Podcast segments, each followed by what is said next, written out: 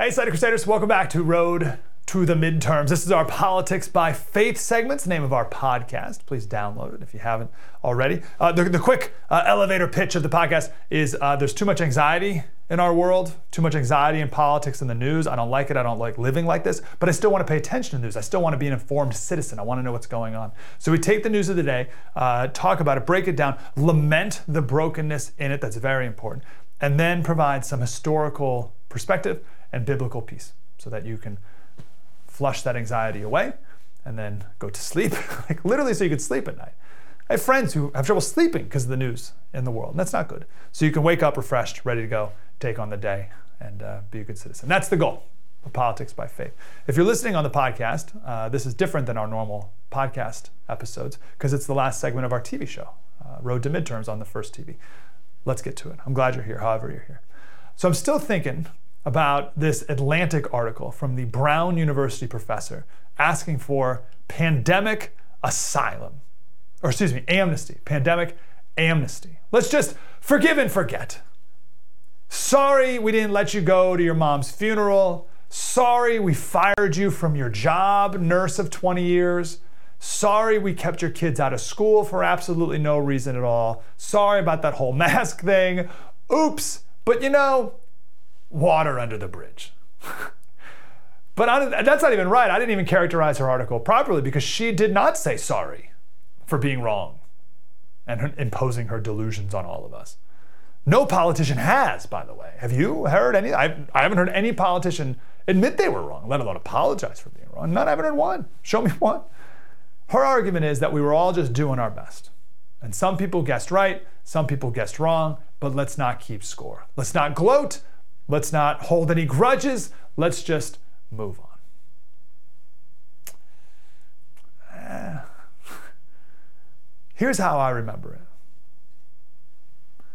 See if you agree with this, if you have the same recollection. At the very beginning of COVID, there was a lot of unknown. We didn't know. Who knew? There was a lot of fear, a lot of uncertainty. So we were told two weeks to stop the spread. That gave us some certainty in the chaos. So everyone stay home for two weeks. That way we can stop the spread so that a lot of people don't go to the hospital because if there's too many people that go to the hospital, then they can't get the help they need and they'll die. Remember, the system can't take this rush of people, so let's lower, flatten the curve. Two weeks to slow the spread, flatten the curve, keep it under the hospital capacity, and then we'll save everyone's life. Remember that? That was the whole thing. So love your neighbor and stay home.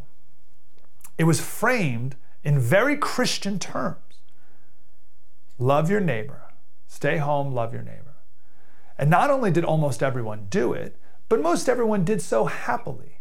We were loving our neighbor after all. We were doing the right thing, the nice thing. We didn't want grandma to die. I didn't, I didn't want your grandma to die. And we made the best of it. People had fun with it. Remember, um, Tiger King was on Netflix. We all watched Tiger King together. It was communal. We were all one almost in a way, it was something we needed as a country, something we could unite behind. We had a common enemy. People embraced it. People embraced it. it was, there was a pause in our normal busy lives. It was a time to be with family, a time to focus on what really mattered. It was good. And then two weeks went by. And this thing that started out as, yes, completely unwise and unnecessary, of course, but it was pitched as noble and good, very quickly this thing turned wicked. They started moving the goalposts. Two weeks turned into two months, turned into two years. It became political. Trump's the worst person in the world, blah, blah, blah. It became tribal, became us versus them. Right? Us, the, the people who follow the science versus the deniers, the idiots, the fools, the people who don't follow the science, the people who don't love their neighbor. The people who deserve to die, I hope they die. The people who are killing grandma, have they no soul? It was a thing that started out noble and good and uniting, turned into should I even invite my family to Thanksgiving? I hate them so much. It got very ugly very fast. And a lot of people couldn't admit they were wrong, wouldn't reassess as things were progressing. I was wrong in the beginning. And then also, a lot of people lied. The argument from this Brown professor is again that we were we were all just guessing, and some guessed right and some guessed wrong. Let's not keep score. And you're like, yeah, like I guessed wrong in the beginning, and then I reassessed and I changed my mind. I didn't hear many people, not many politicians, do that at all. But also, some people lied a lot to your face many times. And a lot of people who were just doing the best they could were taken for a ride by the liars. People lie, you know. like it's like this weird thing like, no, no one would ever lie. What are you talking about? The Bible says don't lie because that's what people naturally do. I love how we're, we, are supposed to act like people would never. No. Scientists would never. Would never. Big Pharma would never. Politicians would never lie. what? Po- people lie. Politicians lie to you. Breaking news. So, my point is, COVID started out perhaps as a noble goal love thy neighbor even a Christianly goal, but then turned into a pagan religion, complete with idols, the CDC, saints, like Fauci, rituals, masks, social distancing, all the way to human sacrifice. The unvaccinated deserve to die. Got pagan fast. Have you noticed the same thing happening with our other holidays. As the nation gears up for another election season, tune to the First TV for the best coverage on television. Get an exclusive inside look at the American political machine with Sean Spicer at 7. Unmatched analysis and historical perspective from Bill O'Reilly at 8. Then a bold, unapologetic take from Jesse Kelly at 9. It's must see TV in primetime every night on the First TV. Watch the first on DirecTV Channel 347, Uverse Channel 1220, or DirecTV Stream. America is on trial. Join me, Josh Hammer, as we examine the presidential election through the only lens that truly matters the legal proceedings of Donald Trump and the Biden crime family. This new daily podcast examines breaking news and analyzes the biggest questions facing the country. Can the former president, Donald Trump, get a fair trial? Can Trump be disqualified from the ballot? Can Joe Biden pardon his son, Hunter? Can Trump even pardon himself? We cover all the action every morning. Listen to America on Trial wherever you download your favorite podcasts. With all the holidays, this same degeneration. It started out as something, something good, something noble, something pure, something righteous, something sacred, and then it's turned into something pagan. COVID started out like a holiday. It was a two week vacation for everyone. Stay home, don't go to work. All of our holidays started out that way, started out sacred, and then turned into something meaningless. How was your Halloween? Like, did you did your Halloween feel different to you this year? It did to me. I don't know. Maybe it's just me. This year it felt it felt empty. And I have a two, four, and six year old, so they had a blast. Right? They dressed up as Winnie the Pooh, Kangaroo, and Tigger. They loved it. And I don't want to be a downer. I hope you had a wonderful Halloween. But it felt empty to me. Maybe you know we moved to a new neighborhood. Maybe it was something to do with that. It was our first Halloween here. Sure, maybe it's just me. It felt lacking. It felt empty. It felt meaningless. And then it hit me. Of course, it felt meaningless. It is meaningless. Halloween used to be All Hallows Eve. What does that mean? Hallows you got to go to the, the original Webster dictionary. Whenever you look up a word, go to the original 1828 dictionary. Hallow means to make holy, to consecrate, to set apart for holy or religious use, to devote to holy or religious exercises, to treat as sacred, to reverence, to honor as sacred. Our Father in heaven, hallowed be thy name. October 31st was All Hallowed, All Hallows Eve. And that got smushed together into Halloween. Eve means the day before. So the day before All Hallows Day, All Hallows Eve, the day before All Hallows Day, or All Saints Day. November 1st is All Saints Day. So this was the night before All Saints Day. Halloween used to be a religious holiday, is what I'm saying. It used to be a religious holiday. Now it's pagan. Now it's pagan emptiness and it's about candy. And like even worse, and I don't know if you saw the same thing, but a lot of my friends saw this even across the country. That it, it this this year's Halloween was more gory, like people's decorations in the front of their yards, like more gory and dark and satanic than usual. We have a house down the street that had all these dolls with their heads cut off all strewn about their yard. There was like 50 dolls with either their heads cut off or like blood from their mouths with like knives. Like, what? Who is that for, lady? So it all became like darker and more satanic. But like, of course it did, because that's just that's the way it all it always goes. Thanksgiving, Thanksgiving, got Thanksgiving coming up. Okay, like I blew it on Halloween. I just kind of like went with the crowd, like I did with COVID without thinking. I've just been going with the crowd and like doing the Halloween that we're all supposed to be doing these days as opposed to what it really originally started at. And I don't want to do the same thing with Thanksgiving anymore. Thanksgiving used to be a day of fasting and prayer. Look at every presidential declaration of Thanksgiving for the first like 150 years of our country. It was a day of fasting and prayer. Now it's a day of gluttony and football. It is the exact, it's become pagan. It's a pagan, used to be sacred, now it's pagan. Same thing with every holiday. Easter, of course, used to be a religious holiday. Now it's the Easter bunny and eggs. Even the way we celebrate Christmas in America, Santa, or it's all about the presents. At best, it's about being with family. But is that even what Christmas is about? No.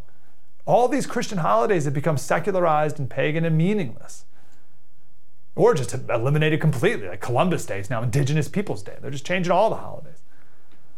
Everything eroded from its true hallowed meaning over time, which is why we need a true restoration in America. We need a return to what was. That's what conservatives should believe in, right? We want to conserve what was. I just regret that I don't even know what was in many cases. But I like learning about it. I like learning what Halloween used to be.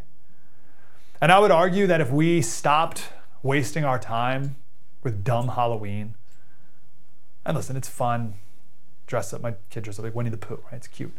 Sure, there's some of that that's fine. It's fine. I want to be a total Debbie Downer here. But for the most part, if we stopped wasting our time with dumb Halloween and made it all Saints Day again, we'd live in a better country. If we remembered what originally was and stuck with that, I think we'd be a better country because we would know, people would know the stories of people that we should emulate. I'll give you an example Perpetua. Here's the very short of this story Perpetua lived in the year 203. Right? She refused to worship the emperor of Rome. And she was thrown in jail. She was going to be executed at the next gladiator games. Her father visited her and begged her, pleaded with her to recant your foolish Christian beliefs. Do it for me, do it for your baby. She was only 22 years old. It's like eh, her dad's like, you still got a lot to live. Just say say whatever you need to say to be free, and then you'll be free, and then you can go back to your Christian beliefs in secret. Just denounce Jesus and get out of prison. Enough with your pride. What would you do? She refused. And she was in prison. She said, Father, do you see that bowl over there? What is that? And he said, That's a bowl. And she said, Of course. Could it be called by any other name than what it is? He said, No. She said, Well, neither can I. Neither, I, neither can I be called anything other than what I am. I am a Christian. She couldn't lie. Even when it led to her death, which it did, she couldn't lie. Excuse me. What if on Halloween we shared stories like that instead of dressed up, instead of getting dressed up and drinking on a Monday? What if Halloween was once again about heroes? What if we changed the stories we told ourselves? What if we changed the stories we told in our country? What if Halloween was what it used to be instead of what it is? Think about how our country would be different. I don't know, it's worth thinking about. I just came across the other day the story of Teresa of Lisieux. She grew up in the 19th century. She was just a girl, and she grew up learning about all the heroes before her. And she got discouraged because she realized I could never live up to the great lives that they lived.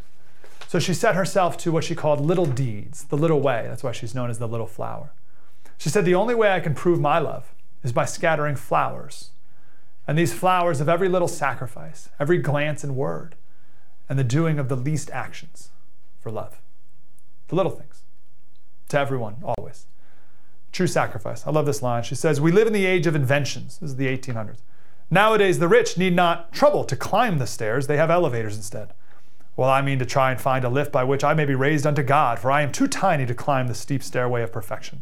Thine arms, then, O Jesus, are the lift which must raise me up even unto heaven. To get there, I need not grow. I need not grow. On the contrary, I must remain little. I must become still less. I just love stories like that. Because when you hear about the great heroes before us, it should be encouraging, should be inspiring. Even if, in her case, even if you can't do the great things, you can still do little things in a great way. I'll end with this. Uh, Proverbs 6:16. I want to see if you think this applies to COVID. See if this uh, is what a lot of people did. There's six things the Lord hates, seven that are abominable, uh, an abomination to Him: haughty eyes, a lying tongue, hands that shed innocent blood, a heart that devises wicked plans, feet that make haste to run to evil, a false witness who breathes out lies, and one who sows discord among brothers. If you heard a single politician throughout the entire pandemic and after say, I was wrong, we're revising course, we're reversing course, we're changing our ways, I was wrong, I wish I didn't do that, I'm sorry. Even the woman who wrote that article in The Atlantic saying, let bygones be bygones, she never even admits that she herself was wrong. I don't know. Maybe I'm the only one who thinks Halloween felt off this year, but I do know that it's time we become a serious country again.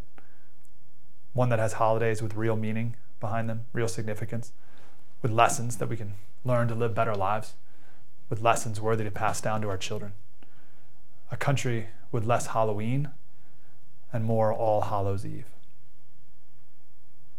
Politics by Faith, you can download it anywhere you listen to podcasts. And if you're listening on the podcast, I'm grateful you're here. Please leave a review. Got to get to a thousand five star reviews. Then we hit the big time. And join us over on the TV, on the first TV for Road to Midterms. Spread the word.